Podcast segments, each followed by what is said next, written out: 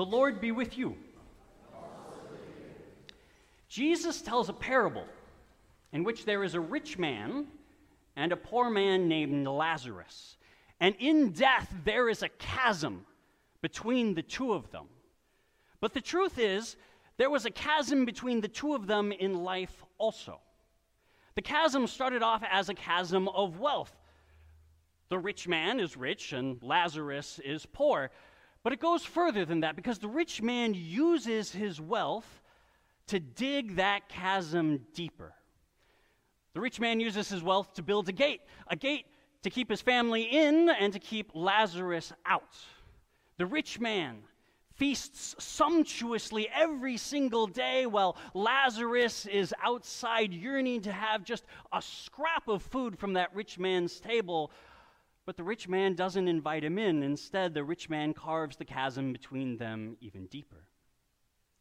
And it says the rich man is dressed in purple and fine linen, literally the most expensive clothing that you could buy at this point in the ancient world. Lazarus doesn't seem to have much clothing at all because it says that dogs will come up and just start licking his sores, which, depending on your perspective, right, could be a really sweet thing. You're like, wow, no human cares about Lazarus, but the dogs do. The dogs come and they take care of him. How beautiful is that? Or you might say, that is disgusting, right? This guy's got open wounds and the dogs are just coming up and licking him. How sad is that? Now, you may have a perspective on whether or not you'd want a dog to come and lick you if you're in a really terrible spot. Lazarus doesn't get a choice right? Lazarus doesn't have the ability to go somewhere where the dogs aren't listen, licking him, doesn't have a place to, to cover himself up, to, to stop the dogs from licking him. But the rich man does. The rich man does have a choice whether or not to be licked by dogs.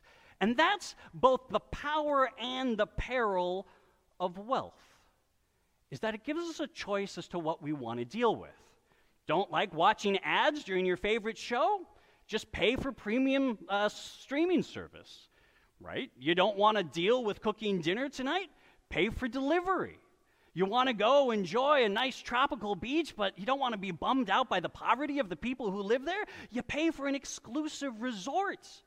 And those may seem like trifling things, but the truth is, po- money gives us the power to not have to deal with profound things as well. Two weeks ago, my wife Annalisa and our one year old daughter Sophia went to visit a friend of Annalisa's from college who now lives in Oregon. And when they were staying in a house up there, Annalisa woke up in the middle of the night and saw a bat flying around. Annalisa's terrified because she has a good friend of the family who actually died due to rabies. So she's really worried about this. And most of the time, here in Butte County, she's had experiences before. You get a bat in your house, you call pest control, public health. They'll come, they'll capture the bat, they'll test it to see if it has rabies. It was Labor Day weekend. She couldn't get a hold of anyone. She tried to capture the bat, but then it crawled away somewhere and she couldn't find it to get it tested. And so when she got back, she said, Ben, we need to get our baby vaccinated against rabies. And, and me too. And I said, well, are there any side effects? And we looked it up and talked to doctors. No, praise be to God, modern medicine, no side effects from a rabies vaccine. So, you know, well, nothing wrong with it. We might as well go ahead. Except, turns out, to get both Annalisa and Sophia vaccinated for rabies would cost $6,000. Yeah. Now, we've got insurance. Once again, praise be to God. So, hopefully, we don't know yet, hopefully, insurance will cover that, but we'd still have to pay off our deductible, which is a couple thousand bucks. And when I heard this, I was like, maybe, you know, maybe we shouldn't, you know, like, were there scratches on the baby? Like, you know, Annalisa said, really? You're going to gamble with our daughter's life for a couple thousand dollars? And I said, no, definitely not. right? But I had a choice. I had a choice whether or not to do that. Some people don't even have that choice. For some people, $2,000 might as well be a million because they don't have it. For me and Annalisa, it means that we'll have to wait a little longer to save up for some of the things we want to buy, but we can do that. That is the power of wealth, but it's also its peril because wealth gives us the power to not deal with consequences. There's a saying that any law whose penalty is a fine is a law that only applies to the poor. Because if you're rich, you just pay the fine, doesn't matter to you. You keep on doing what you were doing before. So much so that we see time and time again in this country and around the world that people with enough wealth seem to have a whole different system of justice apply to them. And that's what we see happening in that reading from Jeremiah that was so confusing this morning. You see, what's going on is Jeremiah is imprisoned. It says it very delicately. He's confined in the courtyard of the guards in the king's palace, King Zedekiah's palace. Why is he confined there? Why is he in jail in the king's private home? Well, it's because, and if you've been following us for the past few weeks, you've heard Jeremiah has been preaching. And Jeremiah has been preaching against King Zedekiah and all the other elites in Jerusalem. He's been preaching against them because they've fallen into idolatry. He's preaching against them because their greed has led them to oppress the very people that they're supposed to care for. And Jeremiah has been preaching that as a consequence of this injustice, God is going to bring destruction to the city of Jerusalem. And it turns out King Zedekiah doesn't want to hear that. Really doesn't want, like, his subjects hearing this guy go on ranting about how bad a king he is. And King Zedekiah has wealth and he has power, so he has a choice to make sure no one has to listen to Jeremiah's preaching. And so he chooses to put Jeremiah in jail. The king builds a chasm between himself and God's word because he has money to do it and he doesn't want to deal with that. But here's the thing God doesn't care how much money you have but the Babylonian army does. And no matter how much money you have, someone can always take it away from you. And so the Babylonian army shows up just as Jeremiah predicted to be the deliverer of God's vengeance for the injustice that King Zedekiah has committed. The Babylonian show, army shows up and it surrounds Jerusalem and lays siege to it because it would like to take all that ill gotten wealth that King Zedekiah has.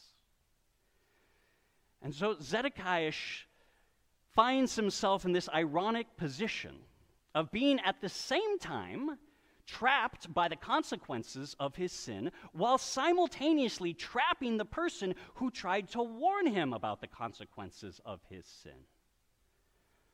But King Zedekiah, even when he looks out and he sees this army besieging him, he doesn't seem to recognize that he is maybe somehow at fault for what is happening to him. His wealth and his power have for so long shielded him from the consequences of his actions that he cannot fathom that somehow he is to blame for the destruction that is coming. And we see the very same thing happen in the parable that Jesus tells us today about the rich man. Because Jesus says, both Lazarus and the rich man die. But when the rich man wakes up, he realizes he's being tormented in the afterlife by flames, and, and he looks up, and, and there he sees Lazarus, that poor man he remembers from life. And the first thing that the rich man says when he sees that Lazarus is there is he says, Oh, good, Lazarus can get me a drink. Seriously. The guy dies, wakes up in what we would call hell, sees that the poor beggar he used to step over every day is in what we would call paradise.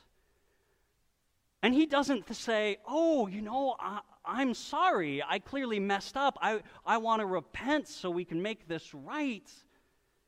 He doesn't even say, why am I here and Lazarus is there? No, he just assumes, well, God must be good enough that if I'm in hell, at least he gave me a servant to fetch me water.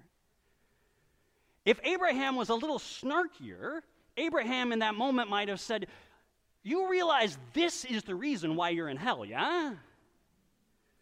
But that's not what Abraham says. Instead, Abraham says, Sorry, rich man, I, I can't send Lazarus to fetch you water. Because uh, you see, there is a chasm between you and us. A chasm that even if we wanted to, we wouldn't be able to get to you, and no one from your side can get to us. It's a chasm that the rich man carved his whole life, that the rich man carved every time he shut his gate to Lazarus and wouldn't let him share in the food that he had in abundance. It's a chasm that the rich man carved in his life. Every time at a party, he told the musicians to play louder so they wouldn't have to listen to Lazarus groaning outside the gate. It's a chasm that the rich man carved every time he told his kids that no matter what the scriptures say, he doesn't have to help Lazarus because Lazarus doesn't deserve help. It's a chasm that has been carved in the rich man's heart in life and now in death. So much so that I don't know if you noticed, but the rich man never even addresses Lazarus directly. Twice he asks Abraham to send Lazarus to do an errand for him, but neither time does the rich man ever talk directly to Lazarus. It's almost as if the rich man can't fathom that Lazarus is a person worth talking to. You might also notice that while the rich man asks that Lazarus run all these errands for him, the rich man never says, Hey, could I be where Lazarus is somehow? It's as if a lifetime of using his wealth to carve a chasm between him and Lazarus has made it so that the rich man can't fathom leaving hell if it means being where Lazarus is. But God says to Jeremiah, there is another way to use our wealth. While Jeremiah is locked up in the palace of the king, God says to Jeremiah, Hey, your cousin's going to come, and he's going to offer to sell you a field south of town. You should buy it. And sure enough, a little later, Jeremiah's cousin shows up at the king's palace, says, Hey, you know, I want to talk to my cousin. He's in jail here. And the cousin says to Jeremiah, Hey, I got this great field just south of town. You want to buy it?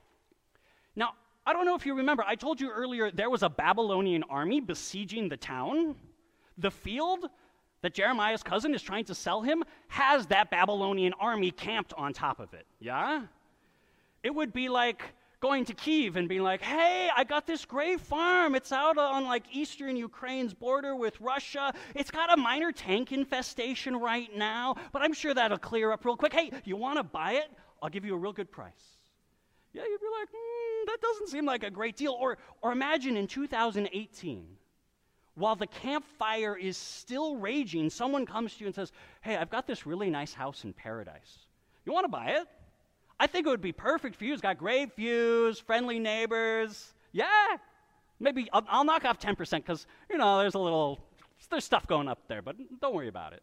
Right? This is what Jeremiah's cousin is doing to Jeremiah. Hey, you want to buy this field? I know our city is about to get burned down. We're all going to be killed and dragged off into slavery, but you should buy the field from me. Jeremiah says, Yes, I'll buy the field. God told me to buy the field. Jeremiah not only buys the field, he gets witnesses to watch him sign the deed. He weighs out the money, he gets it certified and notarized. He makes two copies of the deed. And he has his scribe Baruch put those copies of deeds in earthenware jars and bury them we are still digging up earthenware jars with pieces of paper stuck in them from Jeremiah's time 2,600 years ago, right? Jeremiah wants to make sure that everyone knows he bought this land and the memory and the proof that he bought this land will survive forever. Why? Right now, all the world looks at that land and says, that land is worthless. That land is a lost cause. But Jeremiah, who's been preaching about the destruction of Jerusalem, wants everyone to know that just because destruction is coming to Jerusalem, it doesn't mean God has forsaken the city. No, God is wiping the slate clean to rebuild something new and better. God has a commitment to these people, and God is making that clear by having Jeremiah invest what money he has in the place that is about to be destroyed. Jeremiah is using his money to say, This place is valuable. This place has a future.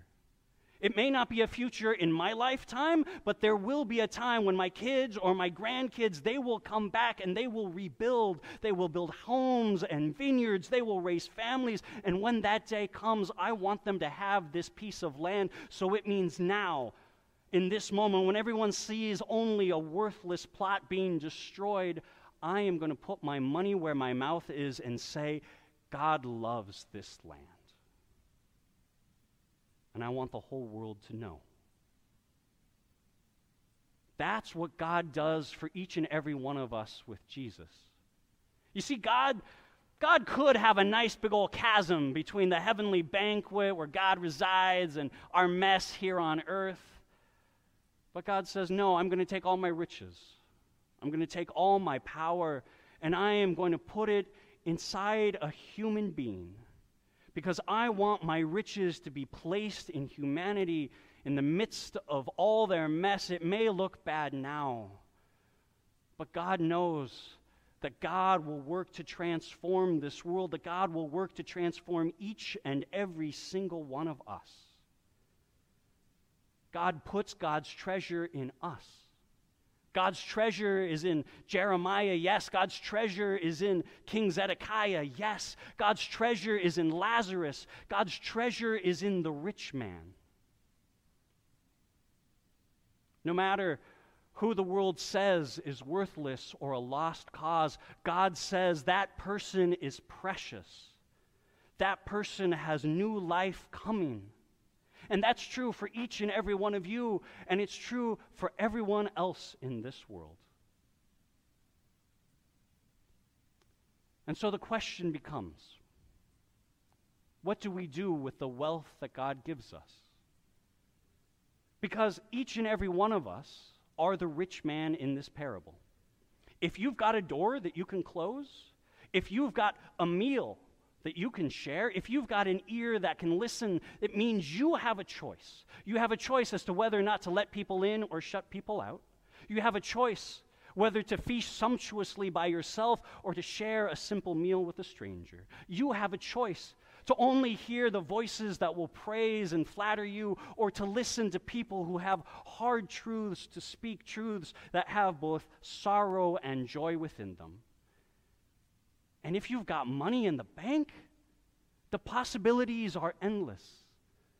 Imagine the ways that you can invest, that you can invest in people and in communities, in places that the world may have written off as lost causes, as worthless, but you can see as God does that God's treasure is found in such places, and you can prove it to the world by putting your money where your mouth is.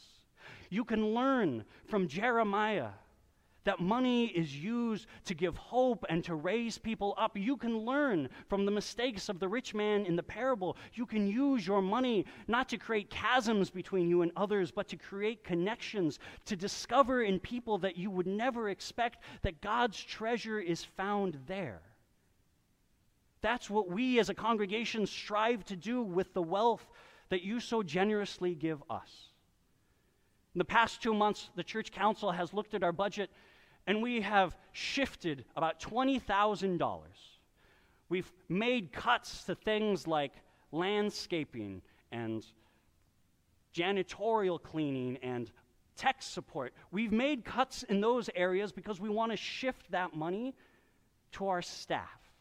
And I want to explain why. One, the state of California in the past five years has said every full time salaried employee needs a pay raise.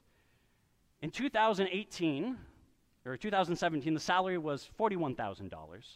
In 2023, the state of California says every salaried employee should have a minimum salary of $64,000. Right? That's a $23,000 increase for each staff person. And here's the thing it costs that much to live a good life in California. And we would like our staff to have a good life in California. But what that means is we have to make choices about how we spend our money. And so we are making a choice to say, hey, we want to shift from some of the money we spend on our facilities to that money being spent on staff. And here's why it's not because our facilities are bad. No, in fact, our facilities do the work of creating connections and commitment to our community, right? Our facilities allow us to gather for worship. Our facilities host 12 step groups for people trying to get sober and turn their lives around. Last week, our facilities hosted safe space for people who, in over 100 degree heat, could not afford air conditioning and needed a space just to stay alive. Our facilities are doing God's work, but ultimately, the work we want this congregation to do is to be building connections. And each and every one of the members of our staff, whether it's Luke leading worship, or Danny overseeing family life, or Michael running the office and overseeing all our communication, the work that all of them are doing is building connections, getting to know you. One, because you're lovely people and it's a delight to get to know you, but more importantly, because we want to connect you. And to connect you, we need to know you. We can, want to connect you to God, yes, but we want to connect you to where God has placed God's treasures on earth. That is first and foremost in yourself. We want to connect you to the gifts that God has given you. But we also want to connect you to the ways in which God has placed God's treasure in all the people around you. To connect you in small groups, maybe with people who are in your same place in life, to connect you with mentors who have gone and done who have gone and done the things that you only dream of. We want to connect you with opportunities to serve so that you can meet people living on the streets. We want to connect you to the rich man. And we want to connect you to Lazarus. Because on the cross, God proclaims the same thing that Jeremiah proclaims when he purchases that field, which is that God's treasure is found in the very places that the world considers worthless and forsaken. And so, siblings in Christ, the question for us today is what do we do with the wealth that God has given us? Do we use it to carve chasms between us and others, or do we use it to build connections? May we use it to build connections so that in this life or the next, when we are given a choice between a solitary torment or a life spent with Christ in paradise, but with all those people that we looked at askance at. We might find between us and paradise not a chasm, but a connection. Amen.